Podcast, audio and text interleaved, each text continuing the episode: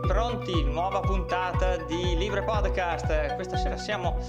in ben quattro moschettieri. Chi lo sa, chi lo sa, se sono i soliti moschettieri o se saranno quattro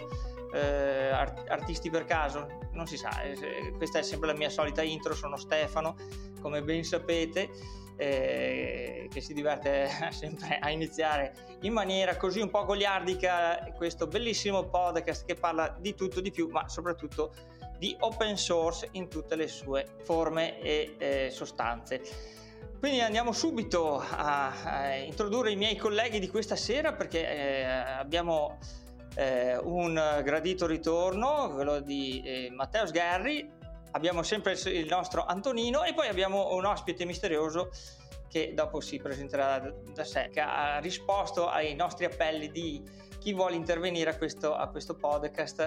eh, è, è, riuscito a, a collegarsi alle eh, 10, alle 22 di sera come eh, riusciamo a trovarci noi per registrare. Quindi parto in ordine alfabetico, parto sempre da Antonino. Ciao Antonino, come va questa sera? Buonasera, o meglio, ciao a tutti perché noi siamo di sera, ma chissà quando ci seguiranno, questa è una vecchia storia, quindi va bene così. Ciao Stefano, ciao Matteo, bentornato, è sempre un piacere sentirti e poi benvenuto senz'altro al nostro, al nostro amico, diciamo, seguace, barra eh, collaboratore attivo sul gruppo di Libre Podcast, perché Libre Podcast è anche un gruppo Telegram, non è un canale, giusto no Stefano? Proprio così. e, ebbene, dai, cominciamo anche questa, questa avventura. Matteo, allora cosa ci dici? Sei tornato? Sì, sì, sono tornato, sono riuscito di nuovo a ricarmi dello spazio e del tempo per esserci. Ed ero anche curioso del tema che era stato già lanciato nel gruppo e nel gruppo Telegram, sottolineiamo abbiamo un gruppo Telegram t.me Libre Podcast e qualcos'altro, no, solo Libre Podcast, così almeno la gente si tiene il link in mente, molto facile. E quindi lasciamo spazio a, all'ospite, si, si, palesi. Si palesi, caro ospite misterioso, il nostro amico Giuseppe che fa parte anche lui qua del gruppo. Un saluto a tutti gli ascoltatori del podcast e del canale appunto di, di Libre Podcast. Il gruppo, il gruppo? Il gruppo sì, il gruppo, il gruppo, il gruppo. Il gruppo di Libre Podcast. Eh, eh, eh, perché si sa che nel gruppo si può intervenire e dire la, la propria, mentre il canale... Esatto, esatto. Eh no, è senso unico. Eh bene, allora benvenuto caro Giuseppe. Grazie. E, e già già nella puntata scorsa avevamo un po' trattato un tema che avevi lanciato tu e quindi questa sera ti sei palesato in questa puntata per così dire la tua anche dal, dal vivo e anzi invitiamo chiunque altro voglia eh, aggregarsi a questa nostra eh, bella avventura in formato podcast eh, che siamo sempre qui, qui. Di solito registriamo al giovedì sera verso le 22 eh, ogni 15 giorni. Quindi se venite sul nostro gruppo Telegram cerchiamo in qualche maniera, perché non siamo poi così granché organizzati, di far sapere che facciamo le registrazioni, ma speriamo anche, eh, grazie anche a questa tua presenza Giuseppe, di, di riuscire a, a, far intervenire anche altri, altri amici. Quindi non so, darei la, la parola a te per... Eh, così aprire le danze, visto che sei stato tu anche proprio a voler proporre questo argomento. Eh, ossia di cosa parliamo in particolare, ecco, dicelo. Beh, è venuto tutto fuori, diciamo, con il, la bomba di Rock4j, che tutti quanti abbiamo visto, diciamo, come tantan su, su internet, e di cui cioè, se ne è parlato già abbastanza, eh, sul fatto che comunque una, una componente open source usata ovunque, un certo punto di, mh, si è diventata un, un veicolo di, di problemi sulla sicurezza informatica. E, e questa era diciamo la prima parte. Poi è arrivata la, la richiesta da parte del congresso americano de, della richiesta di garanzie sul software open source alle big tech e poi c'è stata poi una reazione come quella appunto dello sviluppatore che aveva sabotato la libreria di le due librerie che erano Color uh, JS o comunque di, di librerie NPM e come appunto uh, reazione che mi ricordo mm, che altro davano come output eh, la parola liber- libertà, libertà, libertà. E mm, diciamo che c'è poco da dire, anche perché poi, sono sincero, ho seguito più la notizia in maniera un po' superficiale, anche perché poi i dettagli non, è che sono stati più tanto, diciamo, abbondanti o descrittivi, però uh, c'è un po' un, diciamo, questo boomerang, secondo me, nei confronti dell'open source che può arrivare entro poco, magari un po' una preoccupazione inutile, però c'era, cioè, ci sono domande tipo ma non doveva essere sicuro perché lo guardavano tutti il software, il codice del software e quindi cioè, non è così sicuro oppure anche il concetto che vengano eh, comunque diciamo il problema annoso del fatto che le big tech usino software open source un po' così alla, a babbo morto come si dice no? un po' senza dare niente in cambio, non è vero perché vabbè, supportano i progetti o altro, però spesso, uh, poi lasciamo stare i dettagli, è, cioè, diciamo che c'è un abuso sull'utilizzo uh, più per un tornaconto di, di, di business che, che, per la, il ritorno sul progetto. E, e c'è anche c'è stata appunto la parte l'unica cosa che so come epilogo dell'incontro tra Big Tech e il governo americano era nello specifico la garanzia eh, sul fatto che i progetti open source eh, siano dire, controllati e valutati, che è un po' eh, diciamo auspicabile, ma un po' il controsenso rispetto a un progetto che è libero, cioè per definizione. Quindi c'erano questi tre, diciamo che più che altro la discussione in generale era abbastanza ampia. Certo, certo. Proviamo a sentire anche Matteo che eh, appena così si è ricollegato con questo discorso ha detto avrai qualcosina da dire o no Matteo? La cosa che mi ricorda la faccenda è quello che in generale quello che succede di solito, cioè la licenza viene messa open, mettiamo così, di determinate librerie aggiunte che uno può avere a, a dei codici che tutti poi ci sviluppano sopra. Parlo più che altro dal lato, mettiamo così, di quello che si fa per sviluppo che per accelerare diciamo così, eh, le analisi e i prodotti finali da consegnare, prodotti finiti, mettiamola così, eh, spesso si aiutano con librerie aperte o comunque con codice snippet che si trovano a quella la cosa che ha fatto impallidire molti è il fatto che il, questa libreria qua, intanto, oltre ad essere open source, era una libreria strausata da tutti perché,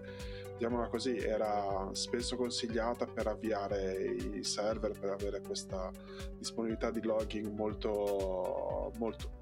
molto consistente, diciamo così, non, non semplice, diciamo così, risposta uh, binaria in questa maniera. E, ehm,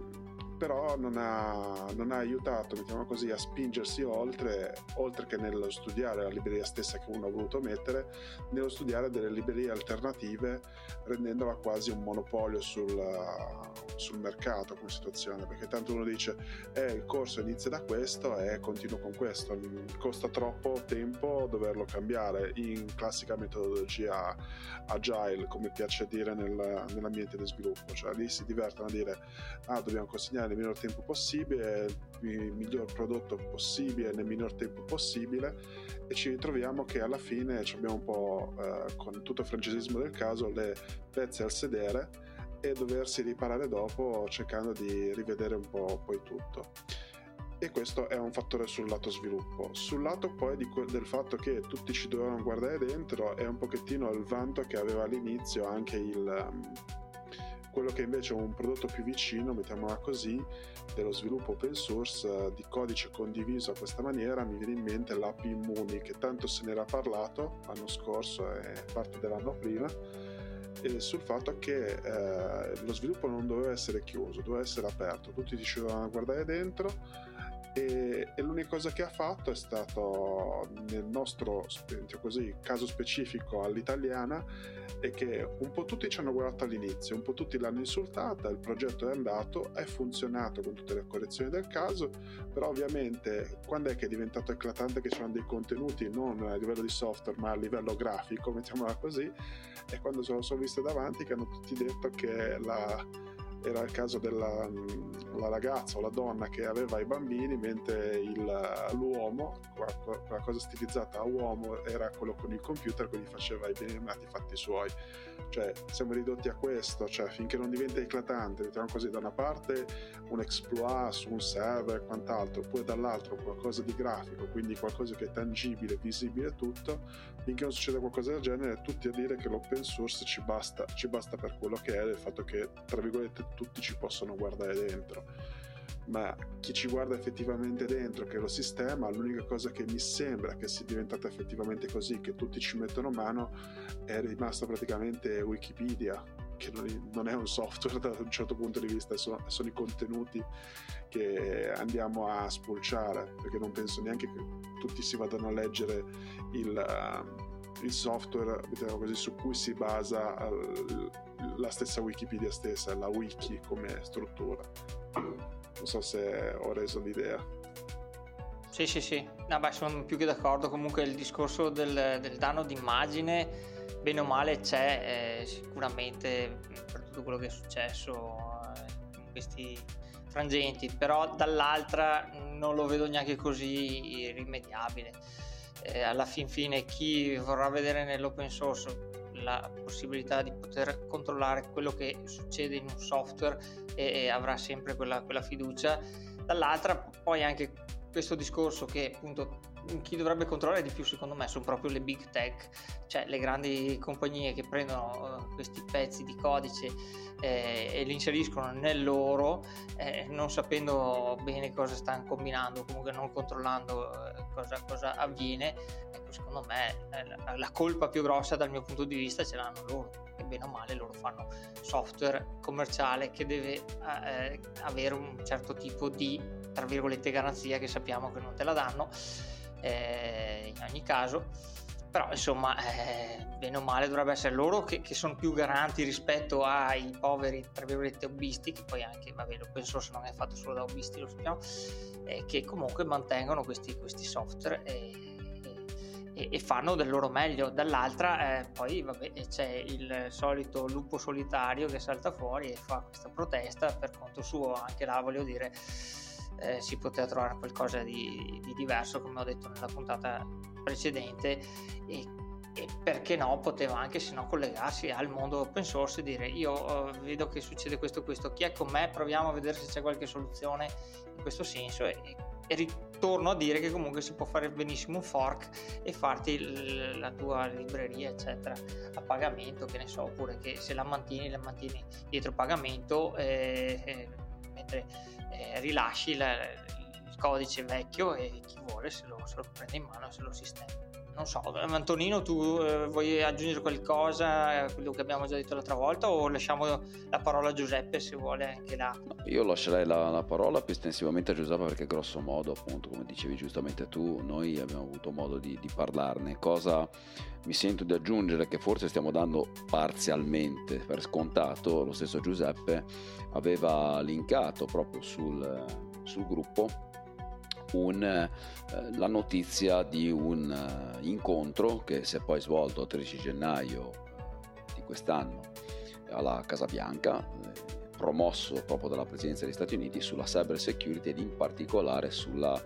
software security nel momento in cui ci siano anche incluse eh, librerie open, eh, librerie o, o, parti di software open source. Um, o nel frattempo, poi magari lo linkeremo nelle note della puntata dell'episodio, ehm, il, in qualche modo preso quello che è il verbale, non so verbale, insomma quello che è il documento che ne è nato, Redoubt White House Meeting on Software Security, eh, che è stato che è sul sito della Casa Bianca. Lo, devo dire la verità, l'ho letto nel frattempo mentre introducevate il, il tema e e nulla, è interessante più che altro vedere i soggetti coinvolti e anche quello che in qualche modo stavi proprio giustamente evidenziando tu Stefano. Infatti i pezzi da 90 che erano in questa, che sono stati convocati, ma che erano in questa riunione, sembrerebbero comunque aver convenuto sul fatto che eh, intanto vengano spesso usati e con, eh, dando eh, il giusto valore da un punto di vista anche proprio di, ehm, di, di qualità in generale, open source software brings unique value and has unique security challenges. Eh, proprio per la cioè, praticamente il software open source porta un valore unico ed ha anche una e offre anche in qualche modo porta con sé anche una, delle sfide di security eh, perché eh, a seguito della sua, eh, dire, la sua ampiezza di utilizzo e del numero di volontari che sono responsabili di questo eh, e, della, e della, della, della, security e della manutenzione anche in termini di, di, di security. E, e sembra che in qualche modo ci sia anche qui l'evidenza della necessità da parte proprio delle, dei grandi, delle big tech,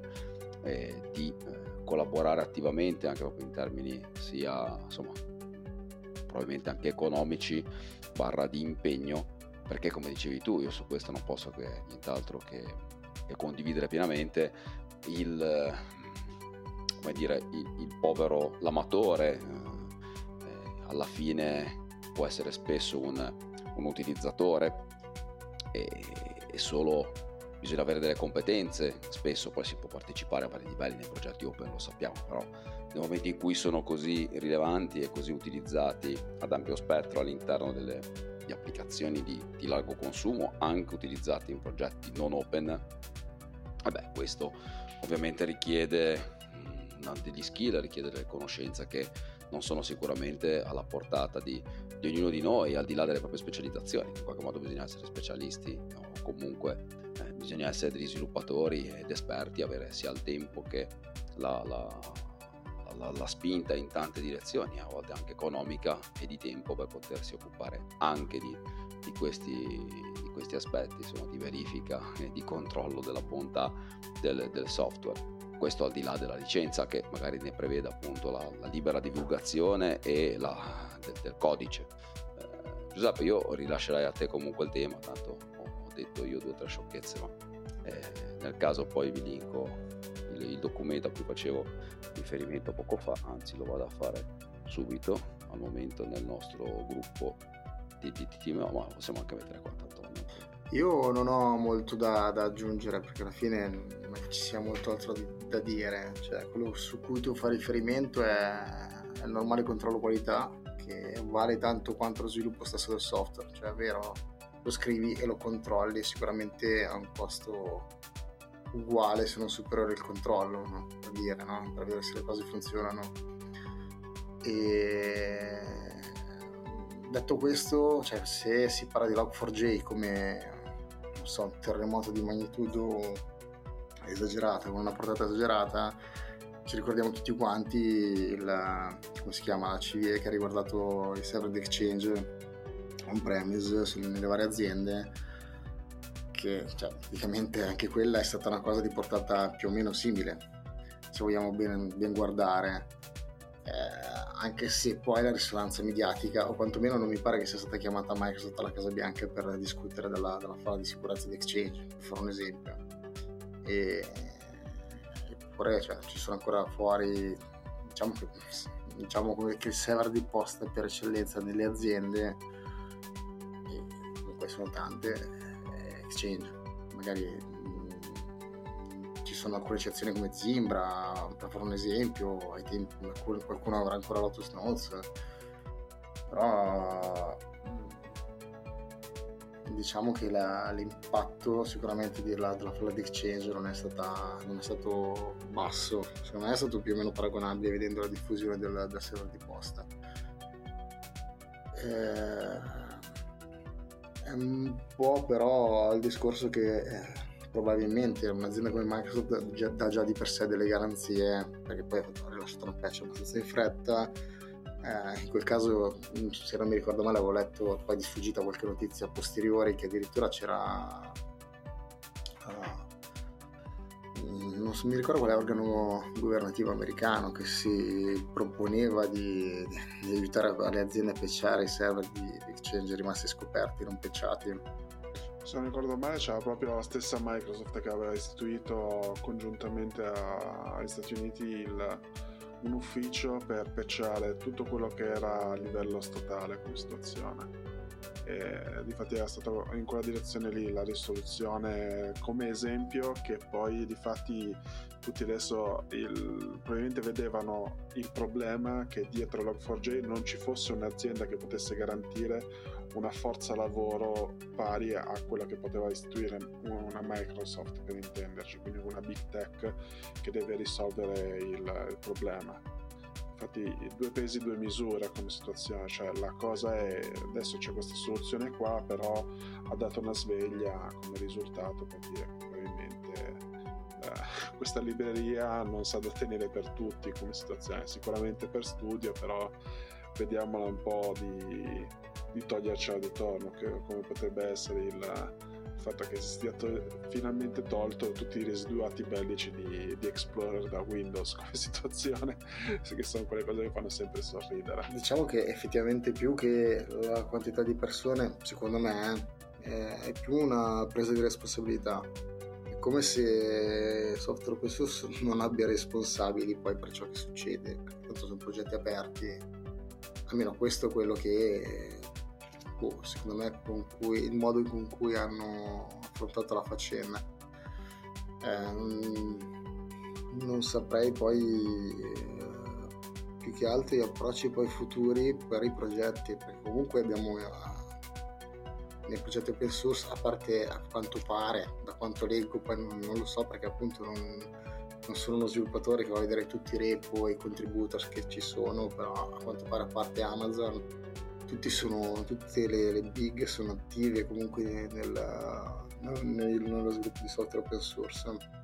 nel contribuire anche al kernel stesso, cioè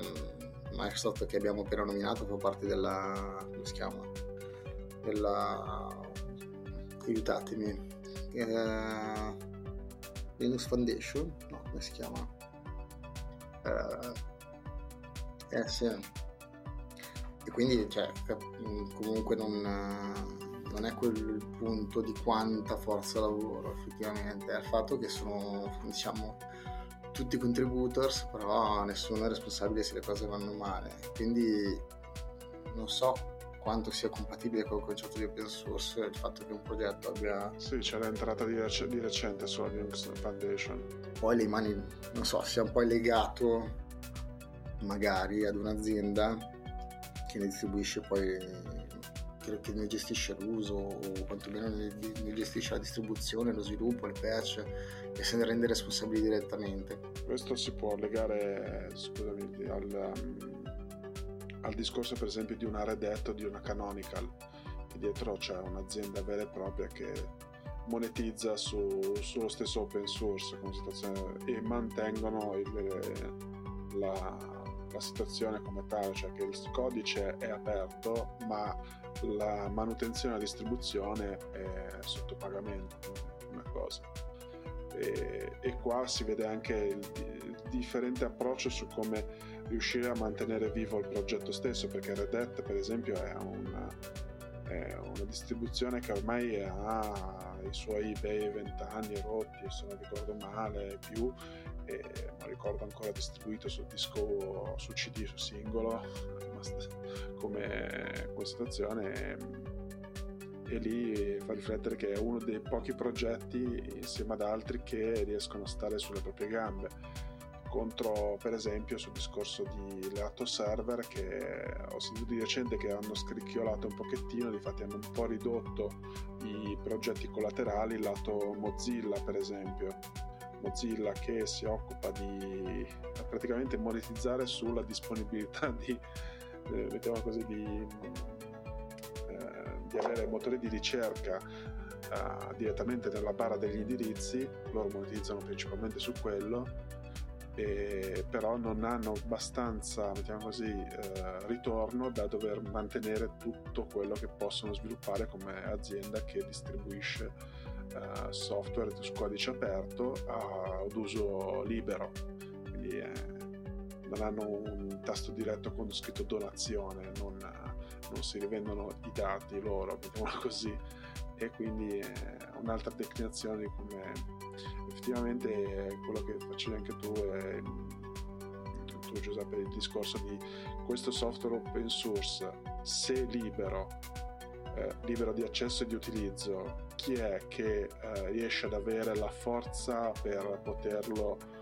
uh, mantenere nel tempo e farne così anche da garante, anche se da quel punto di vista poi arrivano i contributori successivi e quindi diventa una, come dire, un cane che si morde la coda perché la testa potrebbe esserci ma non esserci se non c'è la testa chi, il resto del corpo non è detto che riesca a condurlo nella direzione che si era prefissato col progetto stesso faccenda, rischiando per diventare un prodotto chiuso alla fine. Ma alla fin fine io credo che mm, sia sempre un po' questo confronto tra le due filosofie eh, anche di vita, eh, o vuoi la libertà oppure vuoi le, la pappa pronta ma devi sottostare a certe regole. Purtroppo funziona più la seconda, cioè alla fine la gente è più disposta a tirar fuori i soldini e eh, farsi trovare tutto quanto pronto, non, non avere eh, problematiche in generale oppure se ci sono appunto c'è qualcuno che le risolve per te. Quindi un po' sono d'accordo col discorso del fatto che appunto quando, quando ci sono state quelle problematiche una Microsoft si, si, presenta là poi non penso che abbia fatto tutto gratuitamente neanche quello per risolvere i, i, i problemi. Eh, quello è un po' la, la, la mentalità che eh, così secondo me guida un po' il nostro mondo occidentale in, in generale. Eh, sembra quasi appunto che qualsiasi cosa tu paghi allora è di qualità e hai qualcuno che ti supporta in maniera eh, migliore. E, mentre se ci devi mettere le manine, un po' mi sembra poi il discorso di chi utilizza il, il Mac o chi usa il PC o Linux, no? Anche qua eh, col Mac è già tutto pronto, non devi stare là a pensare tutto quanto per, perfetto, tutto sincronizzato, mentre già su Linux devi manettare, Windows è una via di mezzo eh, sono le varie filosofie. Purtroppo vince molto di più il discorso dove puoi monetizzare, sicuramente. E quindi anche penso che ci sia una certa influenza eh, delle, delle, varie big tech in questo senso eh, che vedono l'open source come qualcosa di, di, di comodo per, però poi dall'altra parte non vogliono effettivamente eh, mettere le, eh, le, mani fino a un certo punto questo è giustamente una, uh, mia eh, idea, non penso di, di essere sicuramente dalla parte della ragione, eh, ma eh, come ripeto, così eh, la comodità da una parte d- dall'altra eh, quando c'è, c'è la, la, problematica che l'hai creata tu tipo il discorso di exchange che avete mm, accennato prima eh, va tutto bene. Anche leggo tante volte di notizie di, di, di falle su Windows eccetera per caso eh, i vari ricercatori hanno eh, segnalato da mesi se non anni che restano lì finché a un certo punto delle volte vengono pubblicate proprio perché così dare un, una smossa a queste big tech. Nell'open source mi sembra che tante volte le, le patch vengono eh, fatte in pochissimo tempo e quindi mi sembra eh, anche per tutto quanto questo che è accaduto la soluzione fosse stata abbastanza eh, veloce. Il problema è effettivamente poi chi la, le, la mette in atto, quindi eh, avere eh, di, il supporto di, di, qualcuno che va là eh, nei vari server, nei vari PC o quello che è a eh, mettere mano per risolvere il problema, quello è così. trovare qualcuno, ripeto, che, che, sa smanettare, che ti supporta eh, velocemente, nell'open source lo si trova, però non eh, a livello globale credo, quindi potrebbe essere quello ecco, un po' più il eh, problema che può avere l'open source dal punto di vista eh, di immagine, ma credo che ce l'avesse anche un po' prima in questo senso. Il problema proprio è che open source tante volte è automaticamente collegato con gratis, quindi le cose gratis hanno meno valore perché si sa che quelle che paghi invece hanno tantissimo valore ed ecco perché tutti compriamo la Ferrari e tutte queste bellissime cose, questi gadget che puoi fare poi cioè io con la mia fantastica Panda faccio lo stesso che faccio con la Ferrari, però non lo faccio alla stessa maniera e quindi cioè, mettere quindi sono son meglio io di te, no? Perché eh, ho la Ferrari, mentre tu invece con la Panda, che meno male anche tu corri sulla stessa strada che devi andare a 50 all'ora e che questo e quell'altro, però vuoi mettere se, se, vai più lento, ecco, non, non, non, è che fai la stessa identica strada o fai, eh, trovi le, le soluzioni per andare a fare la spesa, ecco, no? Eh, con, con, la Ferrari è meglio per lo stesso, cioè se vai con, con la Microsoft, con l'Apple, qua là vuoi mettere come ti, ti, risolvono meglio il problema e te lo risolvono subito. In realtà poi non è vero, insomma, è una questione proprio di, di mentalità e sempre meno la gente vuole, dal mio punto di vista, mettere mano, fare un po' fatica. E, anzi, forse sono le stesse big tech che vogliono eh, che tu non capisca più cosa stai combinando e che, che, diventi qualcosa come agli albori dell'informatica in cui mettevi, metteva a mano solo il, il super esperto. Vedasi anche Windows 11 di cui parlavamo che ormai non si capisce più neanche là dove, dove sono andati a finire i vari pannelli di controllo quelli di questo genere. Comunque insomma mh, si è fatta una certa come dicono da, da alcune parti e abbiamo ormai raggiunto il, il, muro invalicabile dei 30 minuti non è vero Antonino la, la, puntata scorsa siamo andati anche eh, avanti di più tempo però a questo punto andrei un po' a concludere questa, questa puntata ringraziando ancora Giuseppe per essere intervenuto e anzi invitandolo anche per altre occasioni. Adesso sento tutto quanto un silenzio da parte dei, dei miei colleghi. Vogliamo tenere le tracce audio tutte belle pulite. Bravissimi, bravissimi. Cerchiamo di essere ordinati. Ci proviamo. Eh, infatti, la prima puntata che succede una cosa è un, proprio è il miracolo di Giuseppe che ci ha messo tutti quanti in riga in riga, in riga. Grande Giuseppe. Grazie. Grazie, torna più spesso quindi. Eh sì, assolutamente. Siamo felici di averti avuto qui in, in trasmissione, quindi speriamo anche per le prossime occasioni, non so se eh, anche questo orario qua ti sia congeniale. Eh, come te ho prole e stasera è un'eccezione proprio perché non, eh, diciamo che non sono in casa, quindi ne ho approfittato. Non so se ricapiterà, sono sincero. Però volentieri, se ci sarà l'occasione, volentieri. Intanto gra- grazie comunque dell'attiva partecipazione sul gruppo che comunque è brillante, come dire, foriera di buoni spunti a prescindere. Quindi anche, anche, da parte mia il, ovviamente l'invito a la partecipazione in qualunque forma sia possibile da parte tua e, e, di tutti e di tutti i nostri amici sul gruppo e fuori dal gruppo, anche i nostri ascoltatori. La porta, la porta virtuale del podcast è aperta, è libera non solo di nome ma anche, ma anche di fatto. Ringraziamo anche Matteo di essere tornato e salutiamo il nostro Daniele che invece questa sera ha avuto un impegno familiare. Anche Daniele, non l'abbiamo neanche citato. Il nostro ciao, nuovo, Daniele. ciao Daniele, ciao. il, nuovo, il nuovo componente anche lui della, della squadra. Quindi andrei a salutare tutti, che dite, cari amici e colleghi di questo podcast e a risentirci alla prossima puntata. Alla prossima, buona serata. Alla prossima. Ciao ragazzi, ciao a tutti, buon tutto. Buon tutto e sigla!